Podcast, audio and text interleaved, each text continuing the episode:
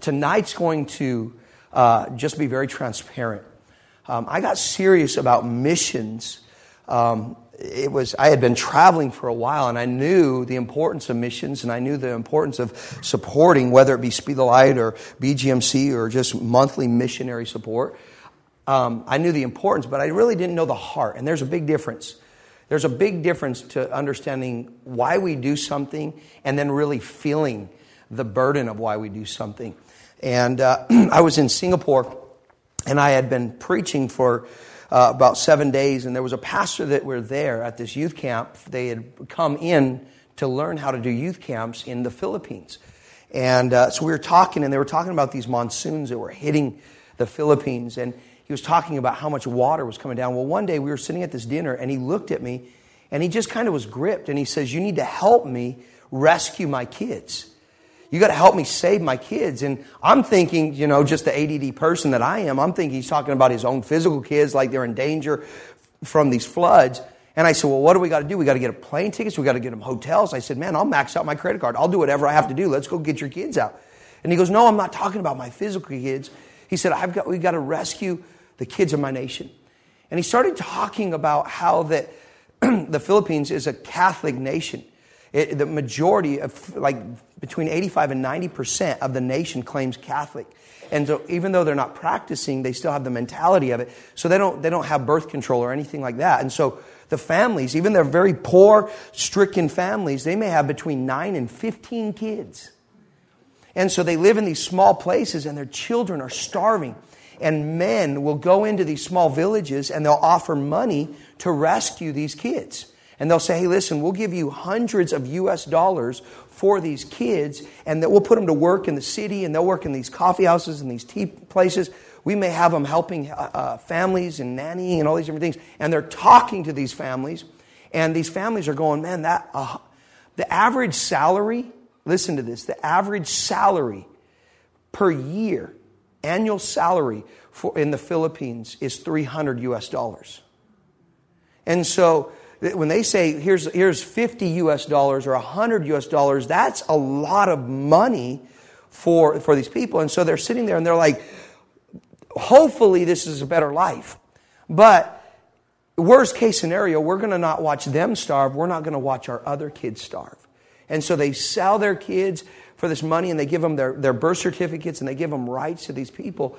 And, and they take them and they, they put them into sex trafficking and they sell these children all over the world.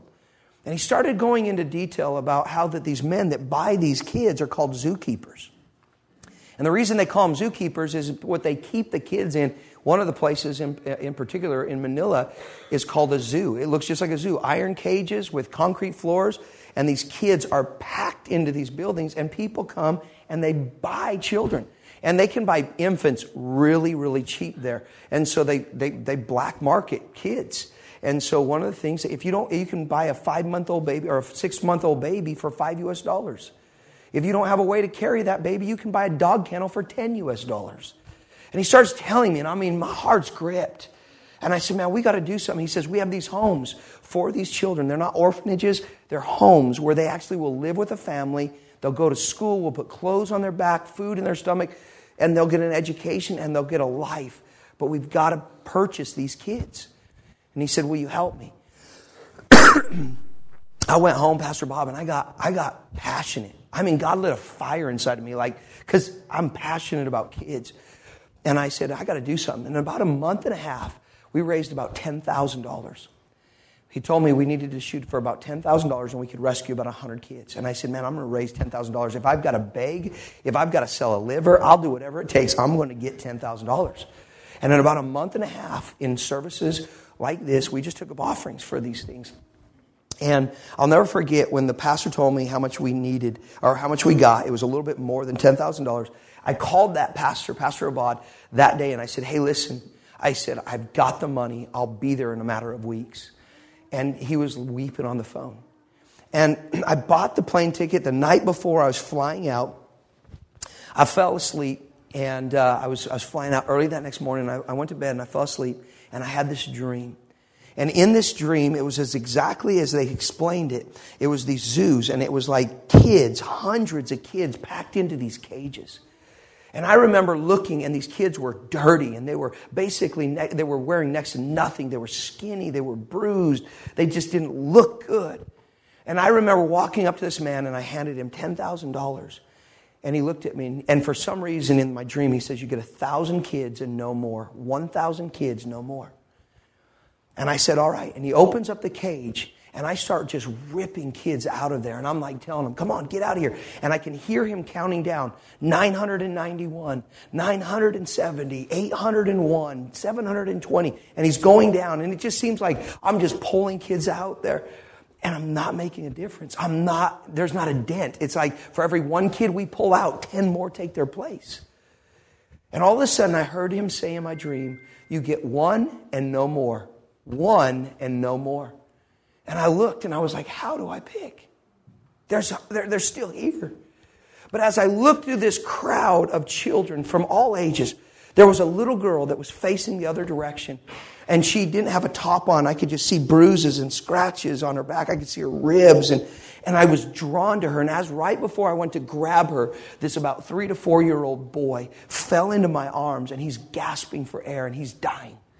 And I remember looking him in the face and tear, uh, a tear is just running down his face. And I looked at him and the zookeeper said this. He says, Do you want that one? Is that the one you pick? And I was sitting there and I looked up and I saw this little girl and she's the one I wanted, but how could I leave this little boy here?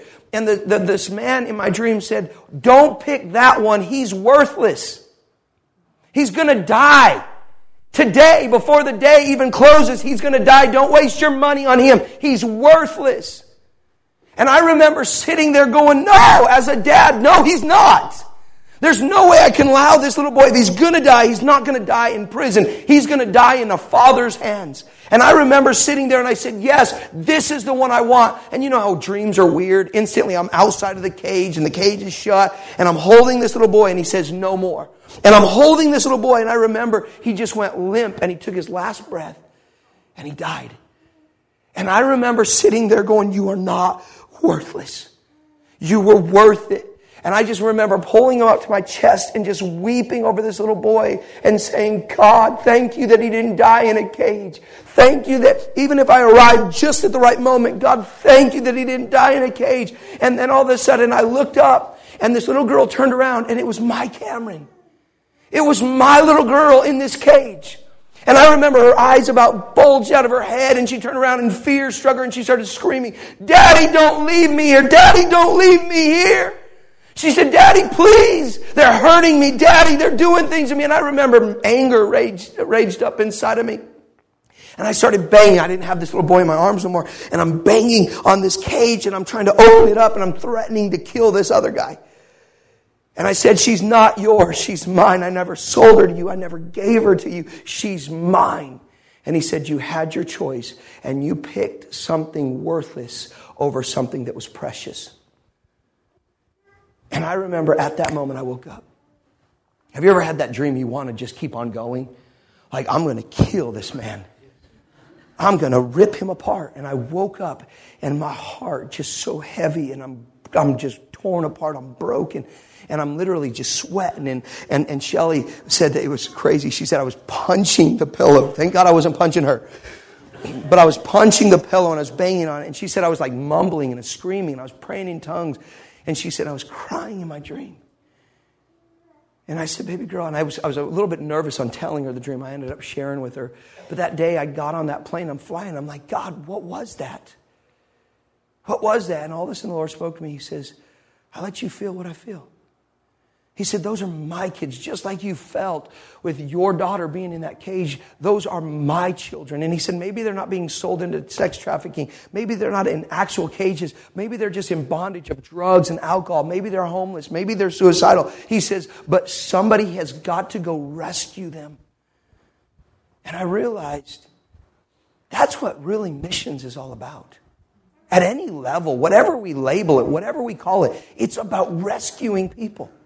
You saw it up there. Four, 43% of the world's population does not know Jesus, has never heard the gospel. 3.1 billion people that if they were to die today, they would spend eternity in hell. Why? Because they didn't even hear. And there are people that are willing to go. But here's the, here's the reality of it.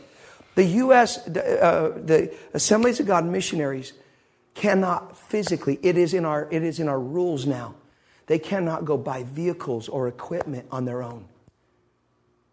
So if they have a call of God and they're called to, let's say, uh, somewhere in Europe, They've sold everything. They get there. They have no equipment. They have no transportation. They are completely reliant upon public transportation to do the things that God's called them to do. In some countries, let me explain, that's physically impossible, especially where it's illegal to preach the gospel. And they're reliant. And the reason that, that we've made that, made that a truth is because this we had missionaries going and buying vehicles on their own, taking out personal loans, interest only bearing loans. And we have loans for vehicles that don't even exist anymore because they were unfunded. That's what, why teenagers have to do their part. Thank God for what you guys are doing. Thank God for the goal of $3,000, and you've already done $2,000. But we've got to do our part. Why? Because people need to know Jesus. And so Speed the Light purchases sound equipment, lighting equipment. It produces, uh, it, it, buys uh, projecting equipment. It, it buys, uh, it's digging water wells right now in, in Africa. It's, it's, it's buying vehicles.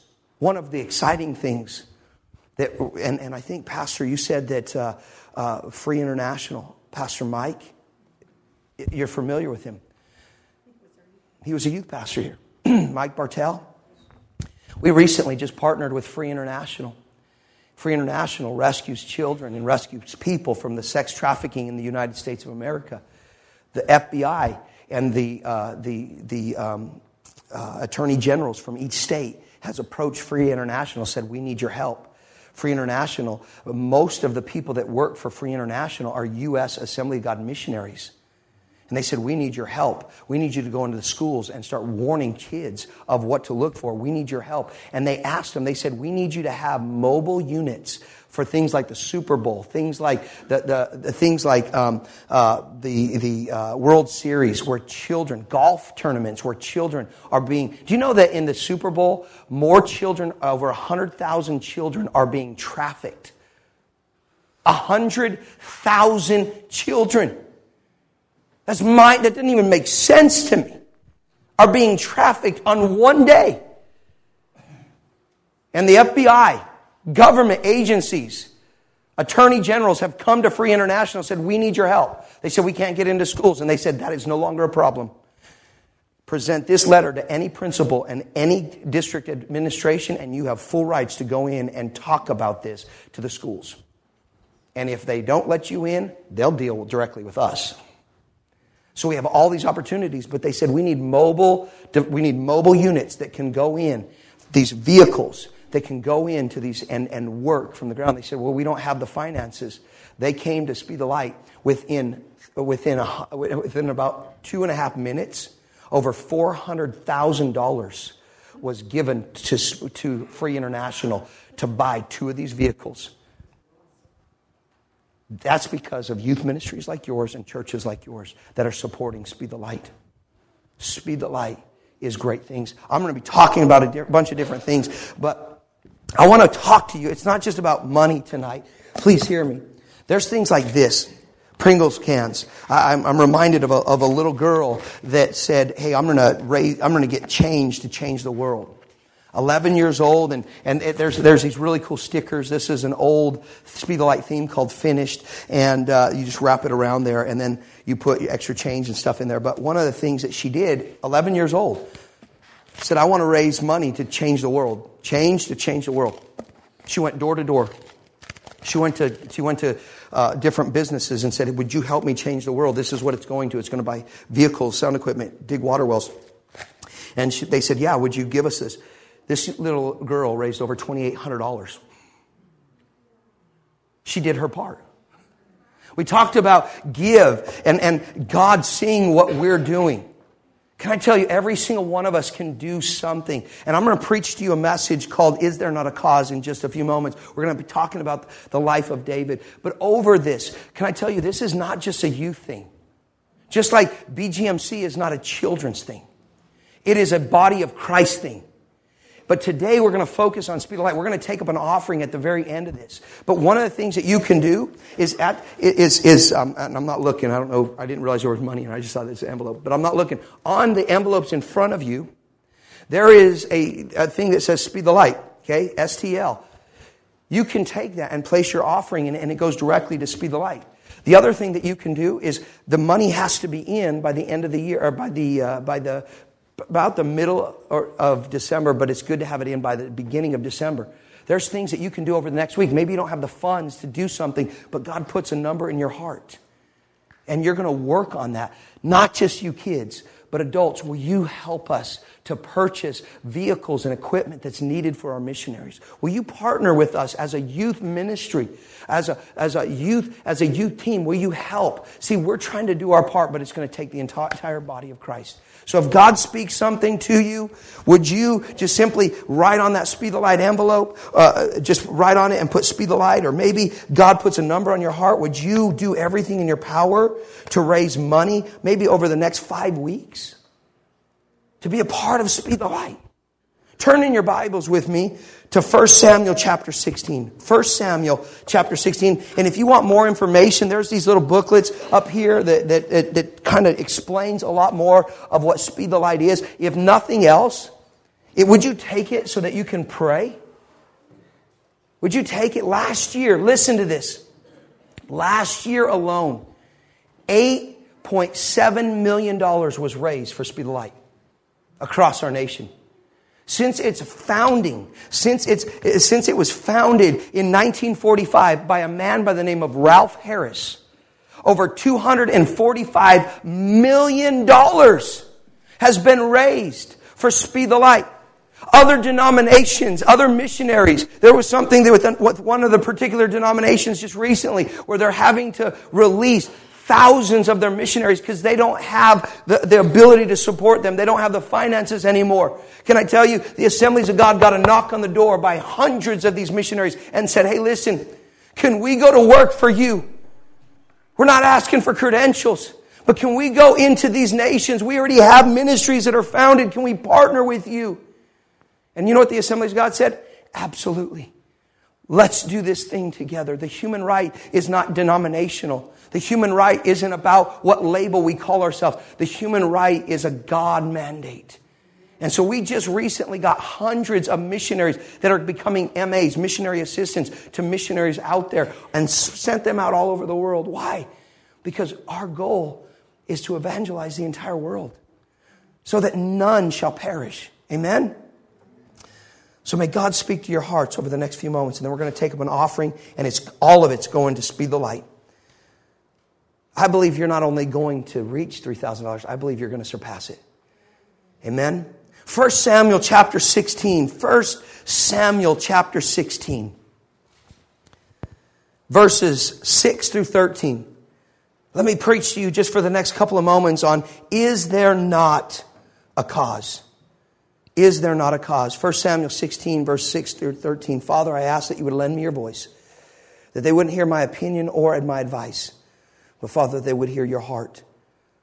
Jesus, we want to love you. And because we love you, Lord, we want to start loving what you love.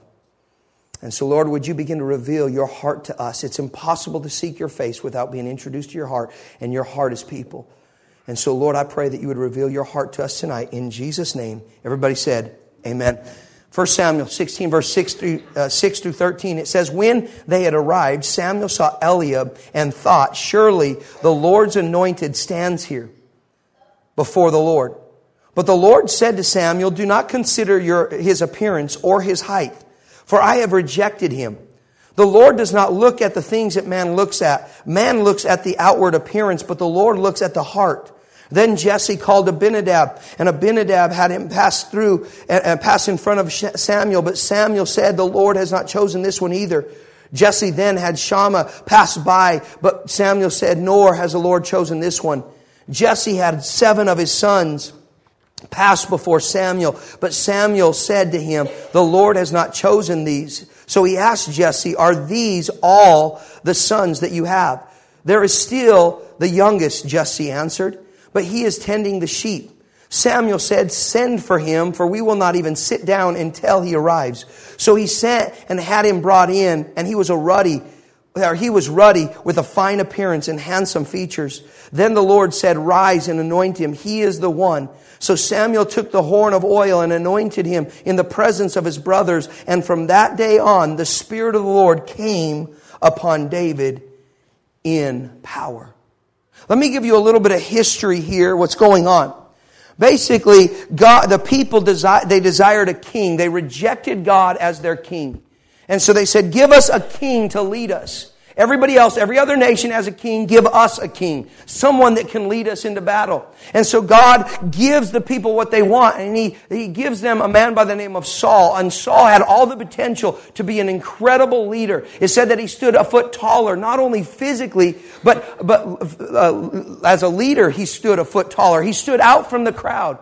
But instead of being a man that would cause, that would lead people to God, he was being a man that was full of pride and arrogance and ignorance, and he was going to lead people astray. He did what he wanted. And so God rejected, rejected him as king. And all of a sudden he began to speak to Samuel. He said, I'm going to raise up a king that has a heart after me. And he says, go to the, go to the man, Jesse, go to his house, and out of his household, one of his sons I'm going to anoint as king. So he goes to the town, he begins to talk, and he says, Jesse, bring in your sons for the Lord, not man. The Lord has, has picked one of your sons to be king. So Jesse has eight sons. Don't you think that he would pick all eight sons to come in? No, he doesn't. He brings seven of his sons because he didn't think, uh, in, in reality, it wasn't that he was just rejecting David. It wasn't that he didn't see nothing good in David. He just saw something even greater in his older sons. So he brings his seven sons and, Jesse, and, and David is 17 years old and he's just this boy and he's raising sheep. He's a great shepherd. He protects the sheep. But all of a sudden they bring him in and Samuel, even Samuel, the prophet, sees Eliab, Jesse's firstborn son, and he said, surely this is the Lord's anointed. He looked the part. He would have been, he would have been a Navy SEAL Team 6 type personality. He would have had that type of training. That's the type of military man that he was. He looked like a leader. He demanded respect. When he walked into a room, everybody looked and said, man, he's somebody. And when he walked in and he's standing there in front of Samuel, even Samuel went, wait a second, surely this is the one that God has picked. Surely this is going to be the next king. And all of a sudden, watch how God corrects him. He said, Samuel, take your eyes off of appearance. Take your eyes off of abilities. He has all the abilities, but he's lacking one thing. He doesn't have a heart. And I'm looking for a heart. I'm not looking at what they can do. I'm looking at what I can do. I want somebody that's after me. Because the last guy that I anointed, he had all the appearance, but he didn't have a heart. And he said, I've rejected him. And all of a sudden here, Jesse goes, okay, well, if Eliab, surely it's Shammah. And he has Shammah come in and Shammah gets rejected. And wait a second, okay, or Abinadab. And then he has Shammah come and stand. And all of a sudden he goes through all seven sons. And I can imagine Jesse going, wait a second, did not God say he's going to use one of my sons? And Samuel says, Is there not another one? He says, Yeah, the youngest. If you actually will read some of the older transla- translations, he says the Katan. Katan defined means insignificant one, the youngest one, the insufficient one. He's, he's, he's not going to be much. He, he can't. He's too young. He's, he's, he's not that impressive. The Katan, the little one. And Samuel says, Bring him here and we will not even sit down. He was putting a demand, an urgency on. He said, Bring him here. And so David, he didn't have a chance to go home and change. He just comes in off of the field, probably smelling like sheep. Probably, he probably had some stuff all over him. He's probably stepped in something. He, he walks in and he's like, Okay, dad, hey, dad, did you call? 17 years old. He walks in off the field, and all of a sudden, God begins to go, That's the one. And, and Samuel comes up, and you can imagine, he has this horn of oil, and it starts boiling. And God says, Anoint him. And all of a sudden, he's walking walking towards him, and all of a sudden God's like, or can you imagine David like, I don't know what this guy's doing. This is really awkward. Why, why is he like looking at me like that? And all of a sudden he anoints six quarts of oil, dumps it on David, like, okay, that's weird. I didn't really like these clothes, but just standing there. Six quarts of oil, because that's what was used to anoint a king. Six quarts. Like,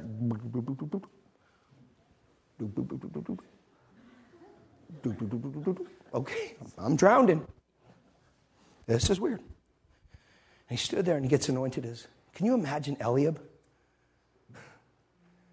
God rejected me for him? Does God not know who I am? Has God not ever seen me fight? Can you imagine Shammah? hey, I, I'm not the oldest, but I'm definitely not the youngest. He picked him. Maybe God's not who he thought we thought he was. Maybe he's not that all that powerful and that smart. Because me and my brothers could have done a lot better job than him. I mean, just re, re, read, read about these men and what they did afterwards. Nothing. They turned their backs on God.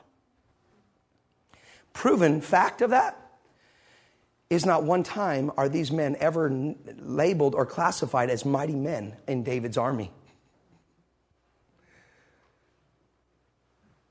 So they probably chose to not ever serve David in his army. And so all of a sudden, David's getting anointed. And guess what happens? You'd think he gets anointed, he's going to go to the throne. No, he gets sent back to the field. Hey, 17 year old anointed kid, go back to the field. Now, watch this. Three things I want to point out to you tonight, and then we're going to get into these altars. We're going to spend some time in prayer. Three things, three points is this God's not looking for one, someone to look the part, He's looking for someone to do their part. The second thing is God's not looking for someone to just make noise, He's looking for somebody to make a difference. And the third point is this God is not looking at what we can do, but what we will allow Him to do through us. See, out of eight brothers, David was the youngest, the Katan, the small, insufficient, insignificant one. He was never picked to lead or expected to make a difference. He was a kid, not a king. He led sheep, not people. He was left in a field, almost forgotten about and overlooked. All of his brothers passed before Samuel, starting from the oldest and best option. Each and every one of the seven brothers passed by, but no heart was found. See, I've found out talent will take us so far, but heart is, was what was needed. God looked past their abilities and was looking for someone that could be trusted with an assignment. So let's talk about this. The first point is this. God is not looking for someone to just look the part, but to do their part. David was not looking for an opportunity. David was not looking for an opportunity to be noticed, but be, just being faithful. I've found out God opportunities are opened by our keys of faithfulness. God opportunities are opened by the keys of our faithfulness. See, God sees their faithfulness when he, he, sees our faithfulness when no one else sees, when no one else does. David gets anointed as king, but notice he doesn't go to the throne, he gets sent back to the field. And then all of a sudden you start reading in 1 Samuel chapter 17 about how that his dad came to him and said, Hey, listen, David, there's a war going on between the, the Israelis and, and, and the Philistines, and I need you to go out and find out how the war's going. They didn't have Fox News. They didn't have CNN. So would you go find out what's going on and how the battle goes? And it says in the story, I want you to get a hold of this. It says in this story that, that, that the children of Israel army for 40 days, every morning and every night, they went up and they drew these battle lines. And basically, what this battle line is, they didn't just draw a line, they would line up and they would get ready to battle. And so every morning and every night, they would stand up and they would go to this line and they would say, We're going to fight today. We're going to win. We're going to conquer you. And they drew these battle lines up against the Philistines until one particular man. His nickname was the Shock Warrior. And the reason that Goliath's nickname was the shock warrior was because when he stepped in front of man, it says that he sent man into shock that their hearts would stop beating. Just by him standing there without doing anything or saying anything, he would literally terrify them. And man would lose heart. And all these men, thousands of men, would draw this battle line saying, Today we're going to fight.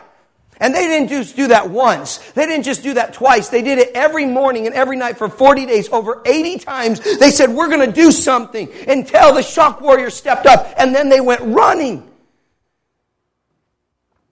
How many times have we said we're going to make a difference?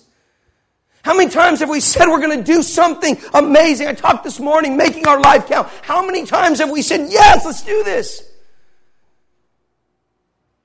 And so David, he goes, he goes, and he hears this noise. He hears this noise. See, God's not looking for someone to look the part. We are great at looking the part. We can have our Christian t shirts on and never do anything Christian. Let me, let me just share you something. Do you know where Christianity got its terminology? Anybody know? Scriptural, right? Book of Acts. It says, and they were first called Christians in Antioch. You know why they were called Christians? They didn't claim themselves. They didn't say, hey, we're Christians. You know what they said? Is we want to tell you about this man. His name's Jesus. He died on the cross for you. He can heal you, save you, and deliver you. And all these things, and grace be poured out to you, and righteousness, and he can take something that's old and make it new, and all these, and he loves you enough. God sent his son. He start, they start talking about this, right? And then all of a sudden they said, hey, listen, can we pray for you? And bow, they would be healed. They'd preach with authority. They loved people unconditionally. Even though they were being beaten, they weren't giving up on people. And all of a sudden, the people in Antioch said, wait a second, you resemble the very thing that you talk about. So therefore, he's Christ, so you must be little Christs. You must be Christians, Christ-like. Christians was never terminology that they gave themselves. It was what the world gave to them because of what they were doing. So their behavior was an exact, exact, exact replica of what they were preaching. How many of us can be taken to court for, for not living up to the standard? Right? Are we doing what Jesus did?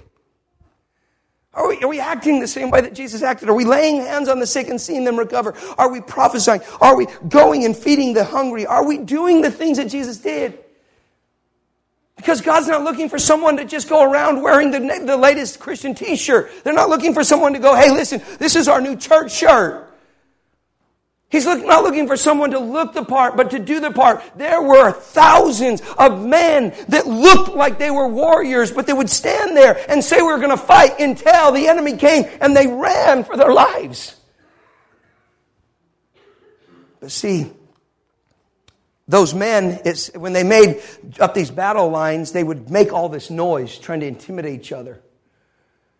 We get the terminology, they were talking trash. They were talking smack. They were talking smoke. Whatever your terminology is, they were trying to call each other out. And they would make these noise. They would hit their swords against each other. They would hit their swords against their, against their shields. They would make this noise, trying to make themselves look bigger than they actually are. But the next point is this. Not only is God not looking for someone to just look the part, but to do their part, God's not looking for somebody to make noise. He's looking for somebody to make a difference. See, David, watch this. David is found back in the field just being faithful when his dad comes to him and sends him on a mission. Hey, David, I know you were anointed as, as, as the king, but listen, I don't need a king right now. I need a delivery boy. And all I need you to do is delivery, deliver this food. Bring this cheese and crackers to your brother and then bring back news of how the battle goes. Are your brothers okay? David is nothing more than an anointed delivery boy.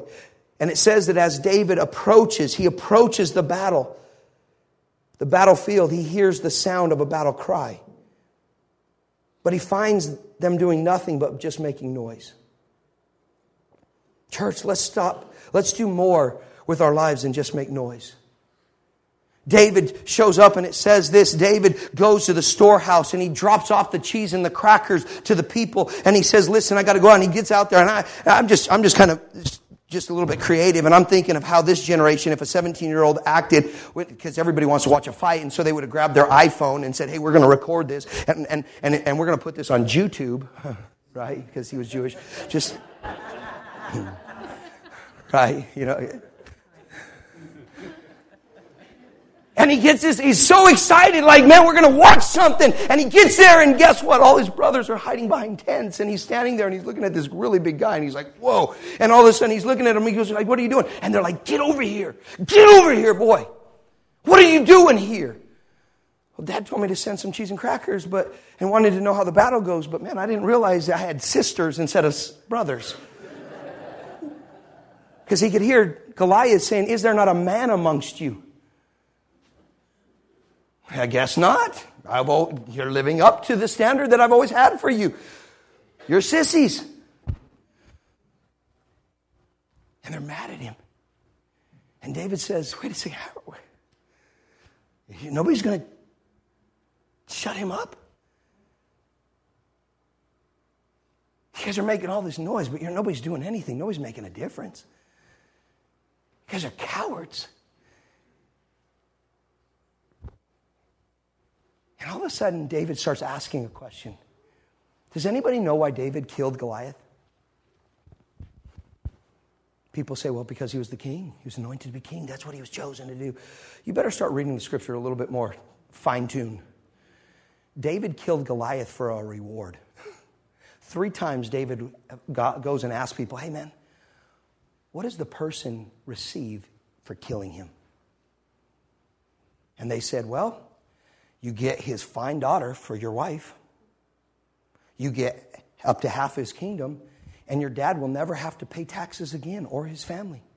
And he was like, What? Have you ever heard of something and it's too hard to believe like the first time? And you're like, Say what? Say that again. You get what? And he goes, Man, yeah, you get to marry Micah. What, what, Mike? Dude, she's fine, man. Oh my gosh, I have a poster of her in my room, too. She's nice. She's nice. You get hurt. you don't, she don't even get a choice. That's, Whew, I'm feeling brave all of a sudden. Right? A little romance in the air will make ignorant, uh, make fear go away and cause ignorance to stand up, right? Like, and all of a sudden he's like, and you get what else? Man, you get a good portion of the kingdom. And your dad has to pay. T- I don't care about my dad. You can pay taxes. You, we get Micah. Say that again. are you serious? And he's asking a third time, and guess who shows up? Eliab. And he says, Aren't there some sheep you're supposed to be playing with, boy? You're not a warrior, you're a shepherd. And that prophet so called prophet evidently doesn't know anything about you. You're a 17 year old punk kid. Go back and go back to where you belong, playing with sheep. And all of a sudden, David raises up in this anointing and he says, Is there not a cause? Is there not a reason? Is there not a reward to do this? Is there not a cause to fight?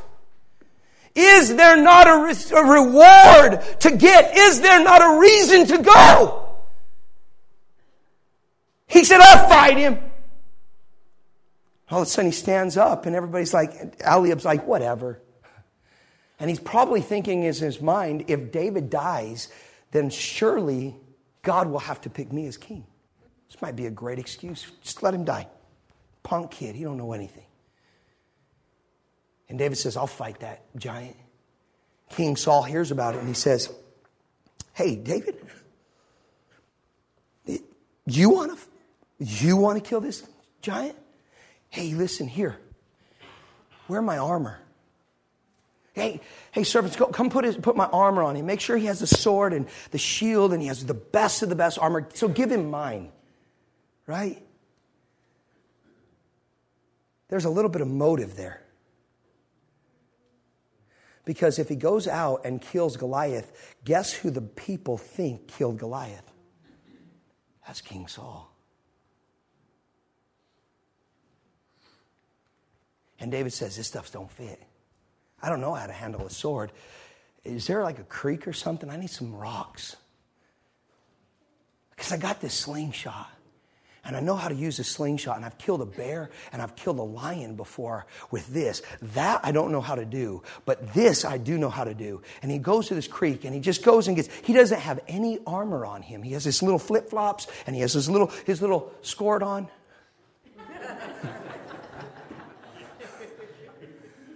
and he's like, let's do this. And he gets five stones. You know why he got five stones? Not because he ever thought he was going to miss. Watch this, study it. There were four other giants in the land. There was one man with six fingers on each hand, uh, or six, five fingers and one thumb, and then six toes on each foot. Watch this. He was going, wait a second, if we're going to do this, let's do it all. Let's not put this off another moment. See, everyone else was just talking about it, but I'm done talking and I'm ready to do something about this problem. I know what I've seen God do for me. I've seen Him deliver the bear. I've seen Him deliver the lion. And this is just another opportunity to watch God work. And he stands in front of this giant, and this giant says, Is there not a man, but instead you send me this boy with sticks? What am I, a dog? And David says, Today I will feed your head to the birds of the air. Because I'm not coming with my abilities, I'm coming in the name of the Lord. See, the third point is this God is not looking for what you can do, but what you will allow Him to do through you. See, you have to find what works for you and you have to do it. David used what he had and he did what needed to be done. I can tell you speed the light story after speed the light story. I can take you to Marion, Marion, Indiana, and introduce you to a 17 year old kid that last year got a burden for missionaries and got a burden for speed the light. And he simply said, I've got to do my part. So he went to his basketball team, the varsity high school basketball team, and said, we've got to raise money. And they said, okay, let's do this. And they said, for every game, let's get people to sponsor. Every game that we win, let's get people to sponsor us. They went almost to state and raised $1,700 for missions. I can take you to the kid in Louisiana that heard this as a freshman going into his sophomore year and said, I've got to do something. I, I, don't know how to do anything else but play football, and I'm not even really good at football. So he started working out really hard. He started practicing. He was constantly running, studying film. And all of a sudden, he, was the, he wasn't even the starter, he was the bench warmer. And he says, You know what? For every touchdown I throw, I'm going to give money to Speed I'm going to get people to sponsor me. But I got to start. God, help me. All of a sudden, the end of August comes. It's right in the beginning of the season. The coach calls him and he says, Hey, Johnny, you ready? You ready to play football? You ready to start and lead this team? And he says, Well, yeah, coach, what's going on? And he says, Billy, Billy just got expelled from school because of decisions he made. That was the starting quarterback. And he says, We need you to step up. We're in a world of hurt. You ready to go? I've been watching you. I've been seeing your consistency. Are you ready to go? And he says, Yes, sir.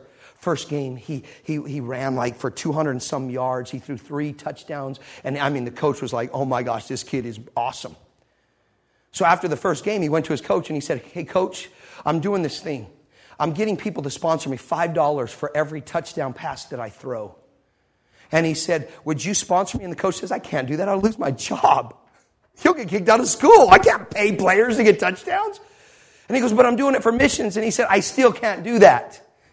And he said, But what I can do is every time we get in the red zone, I'll give you all four downs, no matter whether we score or not, because I believe in you. And I'm a man of God myself, and I believe in what God's going to give us some favor in doing this. 28 touchdowns later, over $2,000 he raised throwing touchdowns. A little girl in, C- in Cedar Ridge, Colorado, just for every serve she got over the net, she raised money over $1,800. But one of the coolest stories is a little girl in a very small town in Minnesota, a town of less than 200 people. Went to a youth camp, started praying, heard about Speed the Light, and said, What can I do? Went and down to the altar, and they were taking pledges. They were just writing down numbers, what God told them to do. And she wrote down the number 734. 734. And she was like, God, 734, that's just got to be me. Why not 750? Why not 700? God. And she just felt it in her heart. So she wrote down 734. She did everything she could do babysat. She collected cans. She served. She worked. She did whatever she could. She cleaned. And she only raised about $500. So, about the middle or the beginning of November, her dad was a professional archer guide, hunting guide. And he said, Hey, listen, how much are you short? She said, $234. Dad, I don't know what to do. And he said, I'm not going to give you the money. I think that's God saying, Okay, you're done. Is that like recess time? Can we go play now? yes, Lord. Thank you for recess. that was the coolest little sound ever. I don't even know what that is. Squirrel.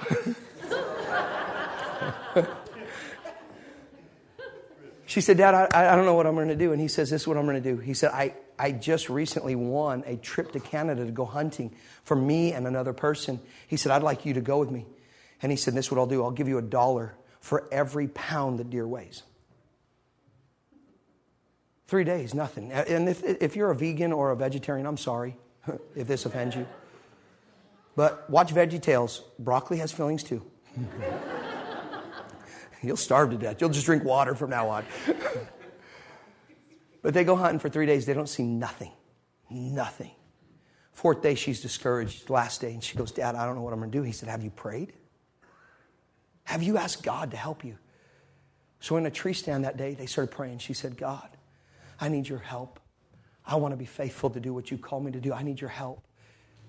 And all of a sudden, she hears some noise, and her dad says, Look. And looks up and hears Grandpa Deer walking out of the bush, 22 yards away from her. She pulls her arrow, sticks it.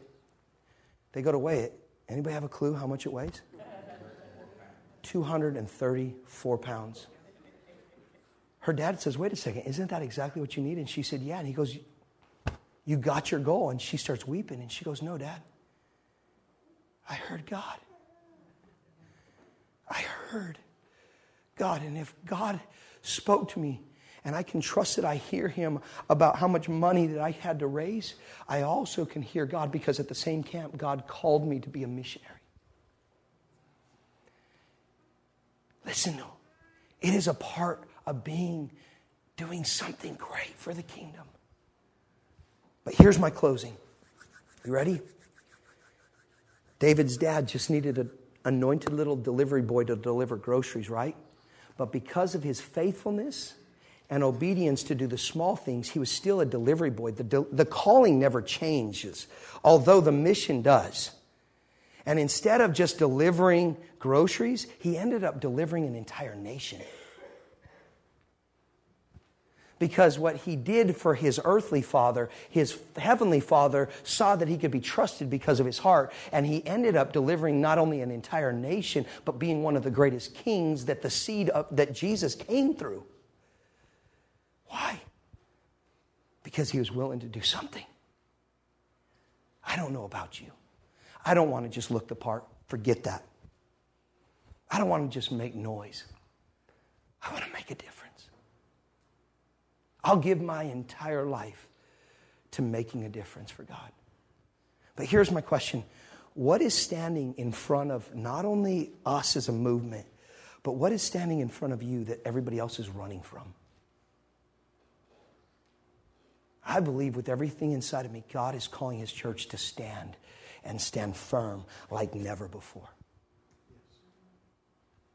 We have bowed down to intimidation. We have bowed down out of fear. We have bowed down because of all these different things. But let me explain something. It is time that we start to stand.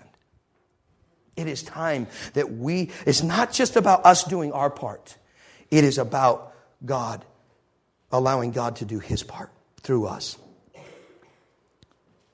See, his call was to deliver, but his mission changed from delivering groceries to delivering a nation, all because of his willingness to be faithful and obedient to do what God had called him to do. Can I get you on the piano again? What's God asking you to do? Can you just close your eyes all over this place? And the game doesn't start until 8:30, right? So I did good. I did good. I did good. God, we did good. I want you to close your eyes all over this place. What's God asking you to do?